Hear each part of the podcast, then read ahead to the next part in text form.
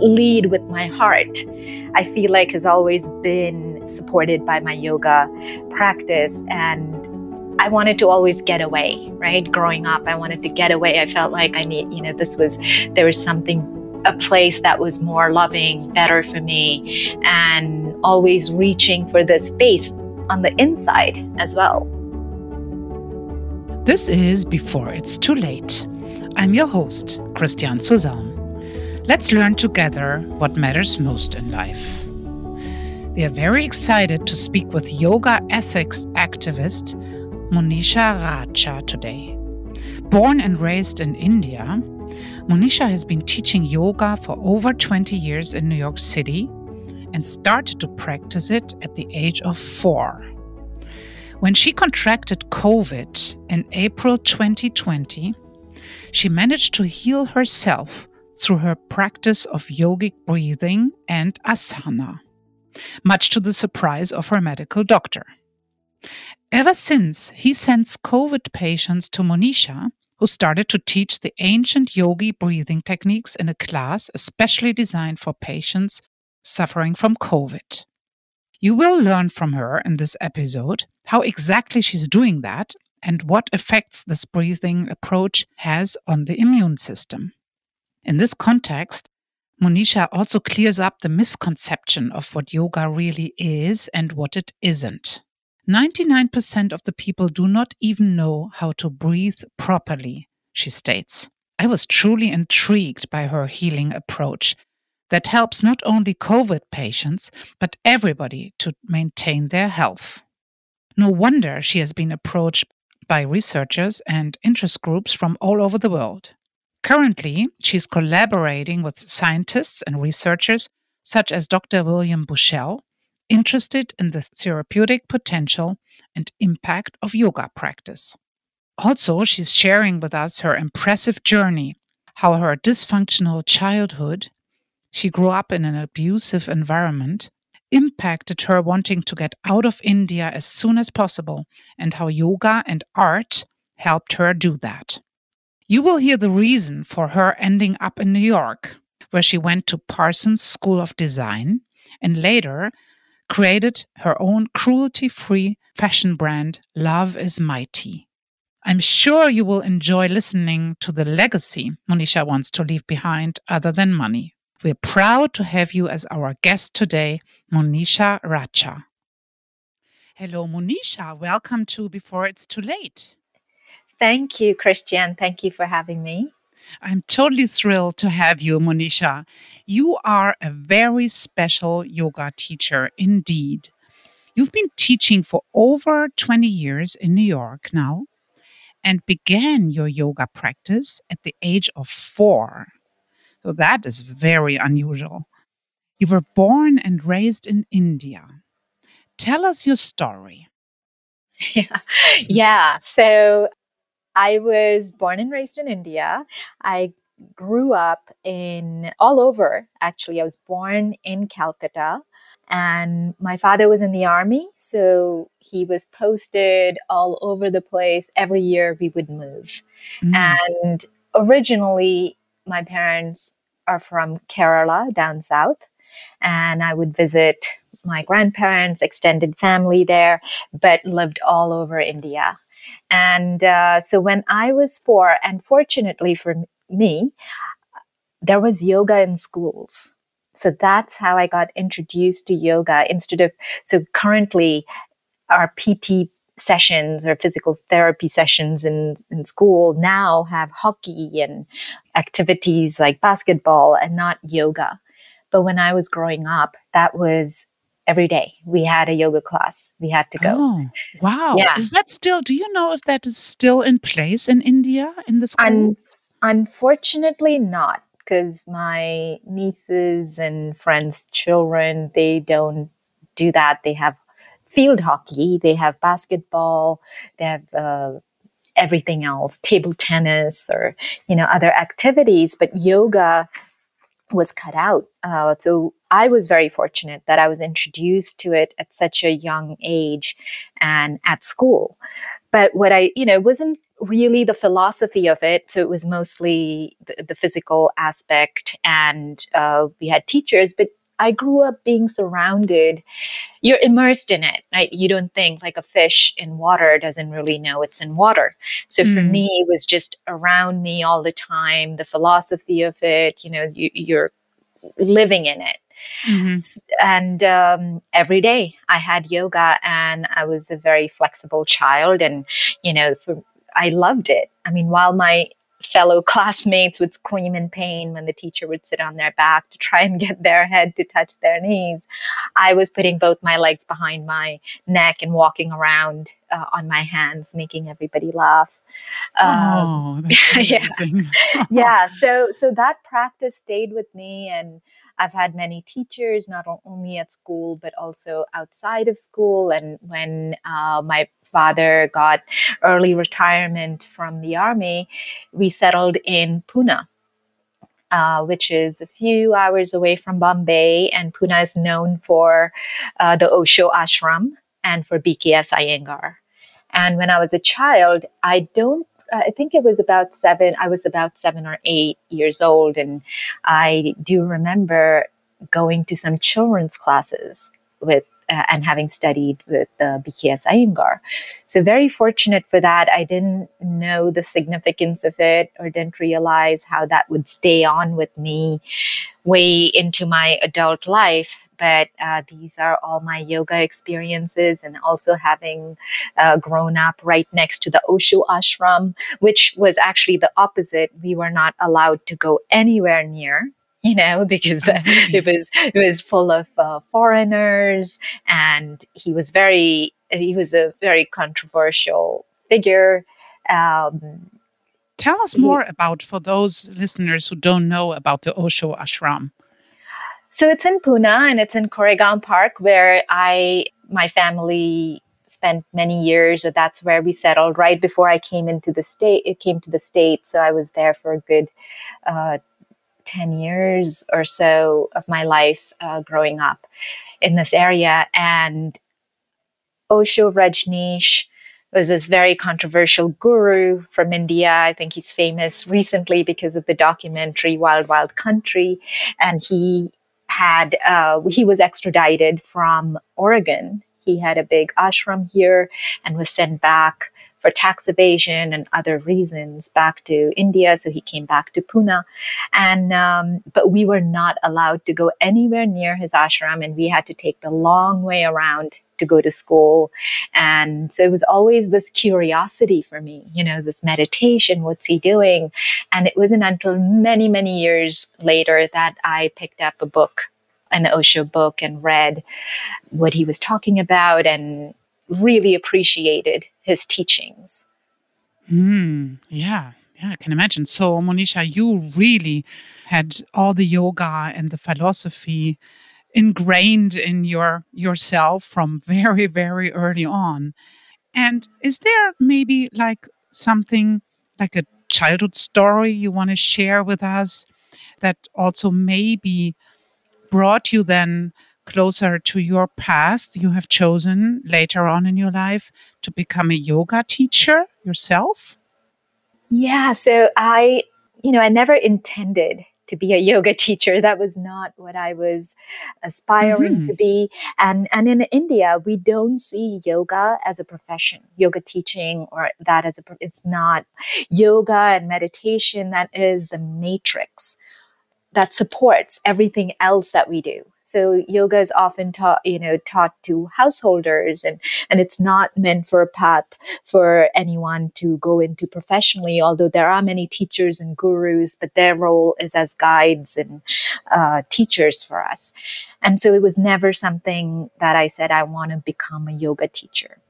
But That's since so being introduced, yeah mm-hmm. since being introduced uh, to it at an early age i felt like it was the foundation that helped me uh, face a lot of challenges in my life uh, firstly being that uh, i was raised in an alcoholic home and it was very dysfunctional so there was a lot of chaos and drama for me growing up in this family and in my childhood. And I never recognized or consciously wasn't aware that, you know, my yoga practice, meditation brought a sense of balance and, and an inner guidance. It gave me an inner guidance. And having grown up with trauma, there was domestic violence, there was a lot of, uh, a lot of crossing of boundaries, everything that comes with, you know, growing up in an alcoholic home and, and addiction being a big part of it. It was it was very challenging to say the least. But my yoga practice, I felt like always grounded me, always stabilized me without having known it. And my propensity for taking risks and healthy risks, I would say, and, and reach for uh, things that I dreamt about and go for my dreams and follow uh, these visions and, you know, lead with my heart. I feel like has always been uh, supported by my yoga practice. And I wanted to always get away, right? Growing up, I wanted to get away. I felt like I need, you know, this was, there was something a place that was more loving, better for me, and always reaching for the space on on the inside as well. And mm. Getting away from all the negative messaging that I received as a child and and having to um, overcome a, a, lot of these challenges, I think has definitely contributed you know to who i am the risks i've taken so when i was a teenager I would say around, say, preteens to 12, 13, 14, I got really into Duran Duran. In fact, mm. I'm wearing my Duran Duran t-shirt as I'm speaking to you. I was I was glued to the TV. We would get pop. There were two channels we'd get, right? One was the Indian channel, and somehow the other one was BBC. We would back then we'd receive BBC, and and uh, we would and we'd have Top of the Pops, and I would just be glued to it and completely madly in love with Duran Duran, especially with John Taylor.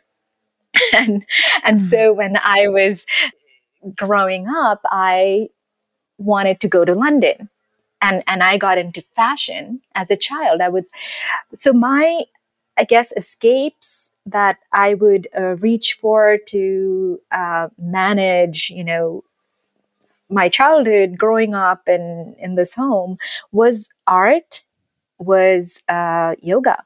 And these two things are the very things that I am fully occupied in right now in my life. So it's very interesting that those very things that I reached for as I was a child and got that brought me so much joy is what I am doing currently.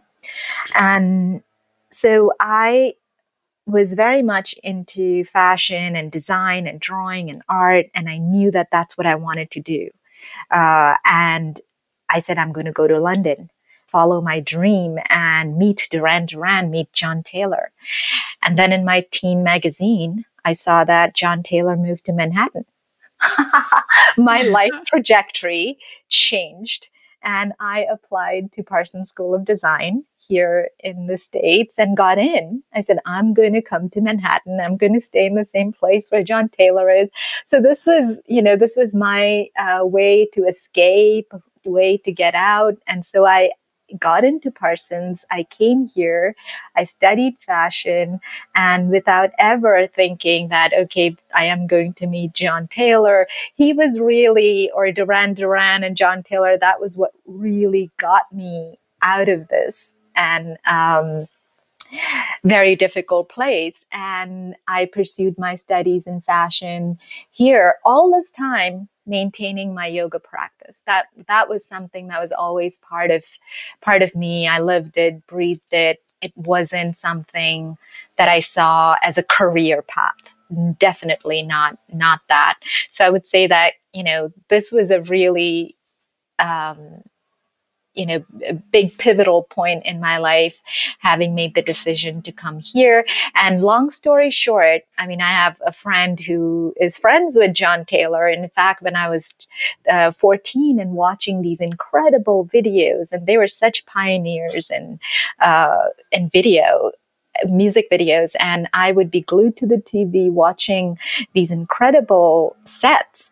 This friend that I have is um, designed all those sets for Duran Duran, and I met, uh, you know met her long time uh, uh, way later through yoga. She was a yoga student of mine, and then we became friends. And eventually, long story short, I went. Uh, I went to the reunion. Yeah, he invited me uh, to the re- to their reunion tour uh, in 2007. I went there, met him backstage, and I told him, I said, I moved to Manhattan because of you. And he goes, How's that working out for you? And we had a really good laugh. And, and I honestly, truly, it worked out great for me because here I am. Monisha, I really uh, don't know what to say. So, first and foremost, thank you so much for sharing your childhood environment, for sharing with us what kind of dysfunctional and traumatic um, circumstances these were for you. I can't even imagine how that must have been for you. Thank you so much for being so open and honest about it. And thank you so much for sharing your story about what and how you got out of um, out of that like sharing how you really got out of that. So that is an amazing a hero's journey, I would say, and um, I'm sure it's very relatable to to many listeners. And isn't it fantastic then that the arts and yoga both poles sort of were pulling you out of that? Are you still in touch with John Taylor? No, no, I'm I'm not. I'm not in touch. Okay, but that was then meant to be that you met him um, at some point. Monisha, you and I met recently only, and you told me a fantastic thing, and that's why I was really interested in talking to you on Before It's Too Late. Mm. You had COVID yourself in April 2020 when the first wave was on the rise and we didn't know much yet about this virus, let alone a vaccine was available. Tell us how you felt at that time and what you did to recover. Yeah, I, yes, I came down right when everything got locked down. Uh, New York City was locked down. I started having uh, very strange symptoms, I would say. I had body ache, joint ache. I had conjunctivitis. I had fever that would come in and out in the same day. Um, it, it was very bizarre that I would I would have high fever when I woke up and then it would be completely gone and then it would come back in the afternoon and be gone. And I couldn't, I didn't understand it. I'd not experienced this. And then also I started experiencing fatigue and I reached out. That's when I made an appointment with the doctor at the at the time nobody was seeing anyone in person so i had these video calls with uh, a doctor at mount sinai hospital and he said I'm exhibiting all signs of COVID. And, um, mm. but what he was very surprised about was that I had absolutely no uh, symptoms uh, in my pulmonary system. So my lungs were in excellent health, no sinus issues, no throat issues, no congestion, and which is what uh, doctors were seeing mostly from COVID patients was this was the area that was deeply affected. And mm-hmm. for me, I remained unaffected. And he attributed that to my yoga practice and my pranayama practice, my breathing and, and yoga, which I was maintaining throughout this. And when the fatigue hit, it was, I've not experienced anything like that. It was debilitating. I could barely get out of bed. But one thing I could do was get out of bed for an hour and do yoga. And at that time, my yoga classes also went online, and I was teaching my yoga classes to my mm-hmm. students. Mm. You still have the energy to do that, yeah? I am surprised, but that was the only thing I could do was mm. to get up, and that would get me out of bed and teach uh, was an hour of yoga class and and then my own uh, breathing practices and my own yoga that I was doing to help me get out of uh, the, overcome whatever it was I was experiencing because it seemed so foreign, so alien, and my doctor urged me to start teaching what I was doing to COVID patients. And I didn't have an, at that point, didn't have a deep scientific understanding of what what was going on and as i started learning more and experiencing more my yoga practice what was what kept my immunity high and my doctor sent me started sending me some of his patients to work with and he said, please keep teaching this. We need this. And I have to say, you know, I really give him credit for his vote of confidence in me. And he sent me some of his patients and some of my own uh, yoga students were, uh, and friends were having uh, issues with COVID and they started coming to me. And within weeks, it was a, it was remarkable turnaround. Within weeks, they were recovering going from uh, congestion, going from uh, difficulty breathing to completely being free from that and strengthening their immune system, strengthening their pulmonary system through the yogic exercises that I was doing with them. And um, so I knew that I was, you know, onto something. My doctor, even today, keeps encouraging and pushing me to bring this out to more people. Isn't that amazing, Monisha? You really have to share with us what exactly it is in your yoga practice and yoga teaching, because obviously there are many yoga teachers around, right? Mm-hmm. So, what is the healing part you are bringing to to the COVID patients and to the world? I would say. So is nothing a, that I is it a certain technique um, of breathing or um, what what exactly yeah. is it? So I will yeah I'll go into it a little bit. So what um, nothing that I'm teaching or doing is new this has been this is these teachings and techniques have existed for millennia for thousands of years.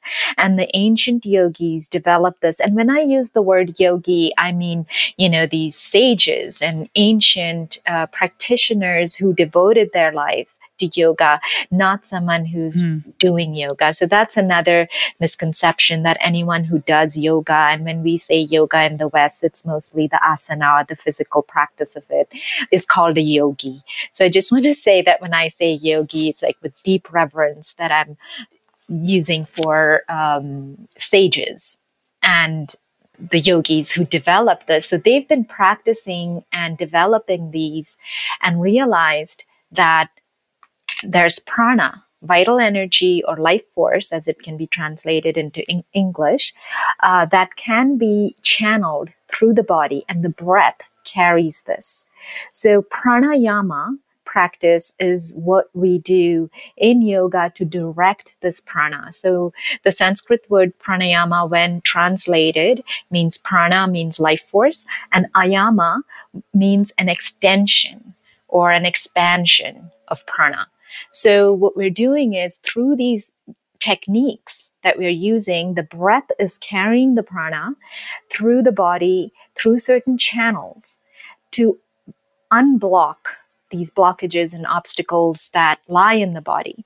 So the ancient yogis also knew of the existence of these etheric bodies and these pipes or channels that the prana flows through in the etheric body. So the physical body, we have these pipes as well. We have blood vessels, we have our colon, our intestine. Like these are all pipes. So when these pipes get blocked, we have issues that you know you can call heart disease or you can call colon cancer or you have different names for it right but it mm-hmm. all comes down to the fact that there's blockage in the system. And so the yogis developed these exercises and, and uh, techniques to unblock not only in the physical body but also in the etheric body. So on a physical level when we're doing pranayama and these breathing techniques, we're unblocking the air passages So the bronchi, the windpipes, the lungs, the nasal, the sinuses, all these are being unblocked. And on an etheric level, any knots or granthis, as it's called in Sanskrit, are being untangled in the nadis or these channels that carry the prana through. And so I, so the techniques that I've been using are what I have learned as uh, in my yoga practice. I combine that with the uh, physical practice as well. So I also work with restorative yoga postures. I'm a certified restorative uh, yoga practitioner. And these postures. So people who have COVID, and when I had COVID, the extreme fatigue that I experienced from it, and also sometimes I still feel it, even though it's more than a year and a half later. Th- these are the long haul. They're calling it long haul COVID symptoms. So the I'm still experiencing some of that. So sometimes people who have difficulty breathing or uh, who are experiencing fatigue have a hard time doing yoga like even the basic most simple yoga practice moving from one posture to another can be very challenging so mm-hmm. especially mm-hmm. with covid patients what i'm working on is are these getting them into these postures that are supported with blankets with pillows so you're not using your own strength to hold yourself in these postures for instance a forward bend would be supported by bolster or blankets and pillows so that you can open out the upper body. So we think that most of our lungs are located in the front. So whenever people are asked to take a deep breath, they inhale and puff up the chest. So that in fact is the opposite of proper breathing. And Christian, you'll be so surprised that 99% of people that I work with do not know how to breathe properly. Just the very basic uh, function of breathing is, is completely dysregulated, which dysregulates our nervous system and then leads to chronic stress and anxiety. And the, on a physiological level, the lungs go all around. It's a 360 degree. You know, what we are carrying, our breathing organs are 360 degrees. So we forget that and we think it's only in the front. Most of the lungs, 70% of our lungs are located in the back, in the upper back. So when you're experiencing uh, difficulty breathing, you have congestion and you're lying on your back, you're applying a lot of pressure. So there's gravitational pressure on the lungs that makes it extremely hard to breathe. And very low levels of oxygen are being taken in. So the doctors eventually caught on about proning postures. So proning postures are postures that allow the patient to be on their front body supported in order to open up the back, in order to open up the upper back, upper rib cage, so that you're increasing the surface level of the tissues, lung tissues, to increase the capacity of absorption of oxygen. So you're re-oxygenating the system by b- being in these postures that are opening out the lungs. So the, lo- the doctors are now realizing that and now proning postures are institutionalized all over the world. That is absolutely fantastic. Thank you so much for elaborating on this, Monisha. That is really a fantastic work of yours. So, through your discovery, you became a pioneer in the evidence based yoga treatment of COVID. And when I'm listening to you, I really, really want to send everybody to your classes, not only COVID patients, because if it's really breathing alone that makes us feel better and helps boost our immune system, I can only imagine what it also does to our minds in terms of relieving it, right? So, you told me you have been contacted after this discovery by researchers and interest groups from all over the world, which is no surprise. So tell us a little bit more about what do you what you're doing to spread this technique of yours all over the world.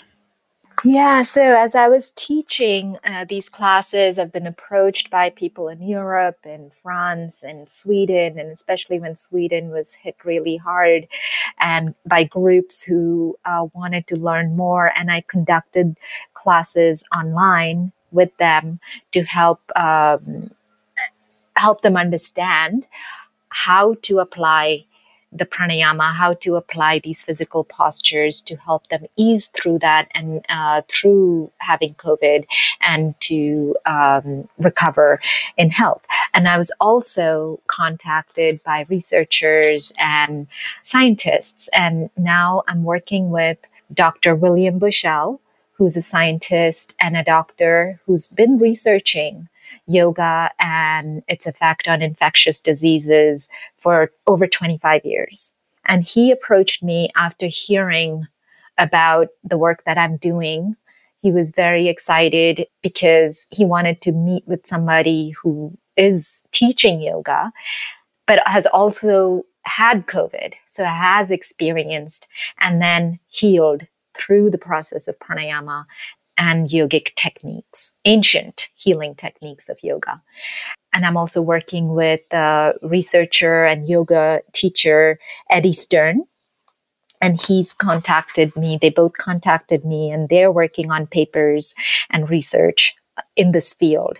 So that is an ongoing conversation that I'm having with them. There's we're talking about collaborating on some papers and uh, spreading these teachings more bringing this more uh, to mainstream. And when you are saying, you know, this is absolutely, yeah, this is not just for COVID patients, this is for everyone. I have students in my class who are not, you know, sick, uh, they are very healthy, but they, they want to maintain their health as well as enhance it and get stronger. So through this practice of pranayama and through yoga asana, so there's a big misunderstanding, right? That uh, yoga is, you know, is to get fit. Mm-hmm. So how I have, so this is my upbringing as well and my own experience with yoga. Yoga is not exercise. Absolutely not. yes, mm-hmm. you end up getting a fabulous body. Yes, that's great, but yoga is not exercise. The asana practice, which is the physical aspect of yoga, was developed by the yogis in order to maintain a supple and flexible connective tissue, which runs throughout the body. And this allows for the maximum expansion in the inner, bo- inner body so that our organs, our lungs can function optimally. So that is the only really reason for the asana practice is that we get flexible enough so that we can sit in padmasana or the lotus pose and and uh, go into these postures so we can sit for hours in meditation and go into samadhi which is you know the ultimate union between uh, our consciousness and universal consciousness. Yoga means union. So it is this union. Yoga is really meditation. So it's not physical exercise. That is just one part of it so th- so my practice is really about uh, of the holistic approach of yoga and also bringing yoga back to its roots, the eight limbs of yoga. So most people don't even know what that is. So asana practice is only one eighth of the eight limbs. And pranayama is only one eighth. So we're doing what we're practicing in the West or what we know of as yoga is only a very small part, the tip of the iceberg. I love this, Monisha. And I'll make sure that I'll put your website um, in the description so that everybody can sign up for your classes. Um, thank you. And, thank you, Christian. And, and really also thank you for clarifying what yoga really is and what it's not. Uh, I think that's very important. Mm, Monisha, here's a question I'm asking each mm-hmm. of my guests on before it's too late. And that's the question what about legacy. What is the legacy? What you want to leave behind? Especially, I'm interested to hear that after what you just shared with us, other than money. Mm. Yeah, wow, great question. Thank you for asking. I feel like there are several. I would say, uh, firstly, I would, I think I would just say to live life fully you know, to take full responsibility for your health, happiness. And for me, my practice has always been about reaching whatever my vision is, to go for it without fear, taking the risks. And, and a big part of it is yes, now I think my my legacy is now to bring yoga back to its roots and to practice it the way it was meant to be practiced. And to understand uh, the deeper meaning behind yoga, not just the physical aspect, but really the benefits that it brings to the nervous system, uh, to our very dysregulated nervous system, bringing that back into balance, bringing our bodies and mind back into harmony through meditation, through these you know really valuable contributions that India and, and South Asia has made to this to this field to to the world really. And my deep love i would say of animals and i think this is very much through my practice of yoga one of the biggest um, principles of yoga is ahimsa which is non-violence and non-injury.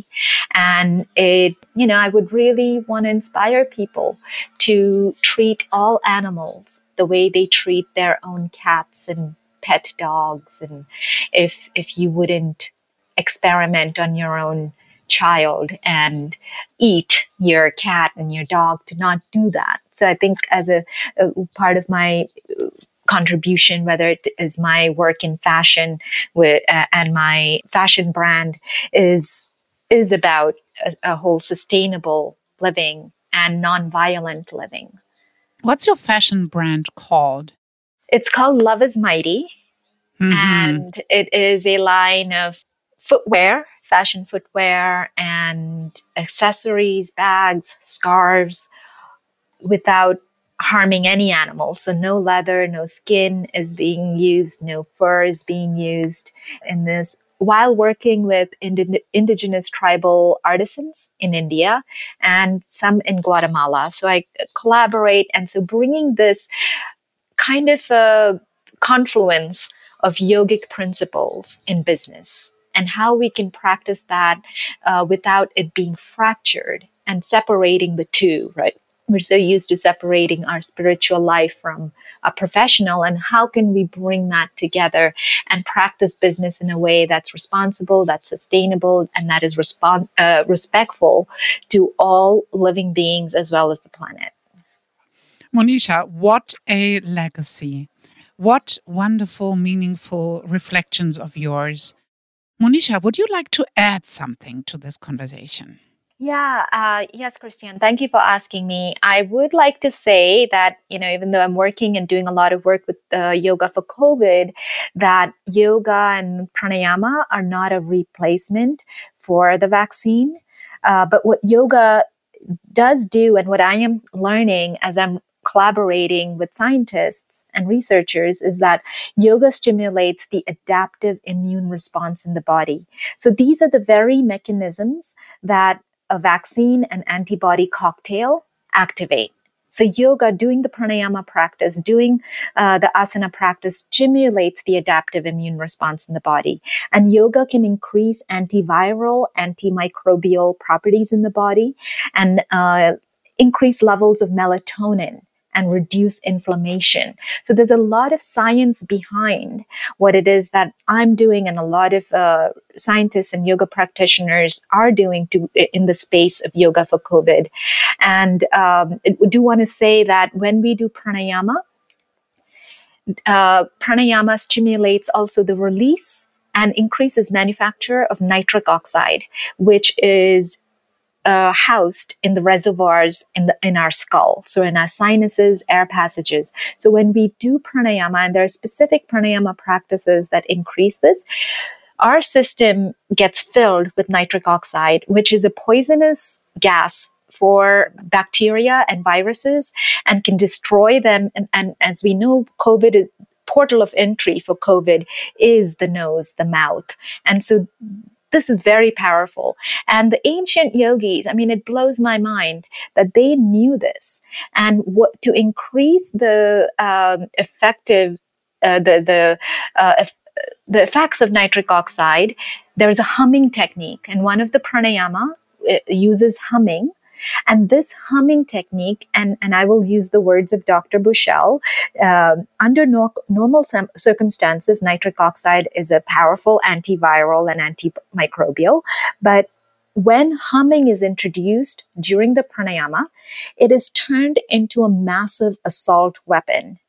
And the vibrations from the humming open these gates in the reservoirs, and nitric oxide is bombarded out and the yogis have known this for millennia about humming, and they developed the pranayama called Bhramari. So I just wanted to add this that there's a lot of science here behind what I am doing, and I am continuing to learning, continuing to learn and grow through this practice. And it is a pleasure for me to share this information with your audience and anybody who's interested in how yoga can help um, infectious diseases, uh, help uh, recover from infectious diseases. And so we uh, all find that, Monisha, on your website, uh, loveismighty.com. So loveismighty.com is my fashion brand, and okay. you can find me and my and information on my yoga practice at monisharajayoga.com. Great. So even as a three times vaccinated person that I am, it, what you say really wants me to go right away and participate in your yoga practice. Please come, Christian. You're most welcome. Thank you so much for having been my guest on Before It's Too Late today. Thank you so much. I really enjoyed this profound conversation, and I hope you did too. For more episodes of Before It's Too Late, make sure to subscribe. If this episode spoke to you, Consider sharing it with a friend or loved one you think might benefit from it. Thank you for listening.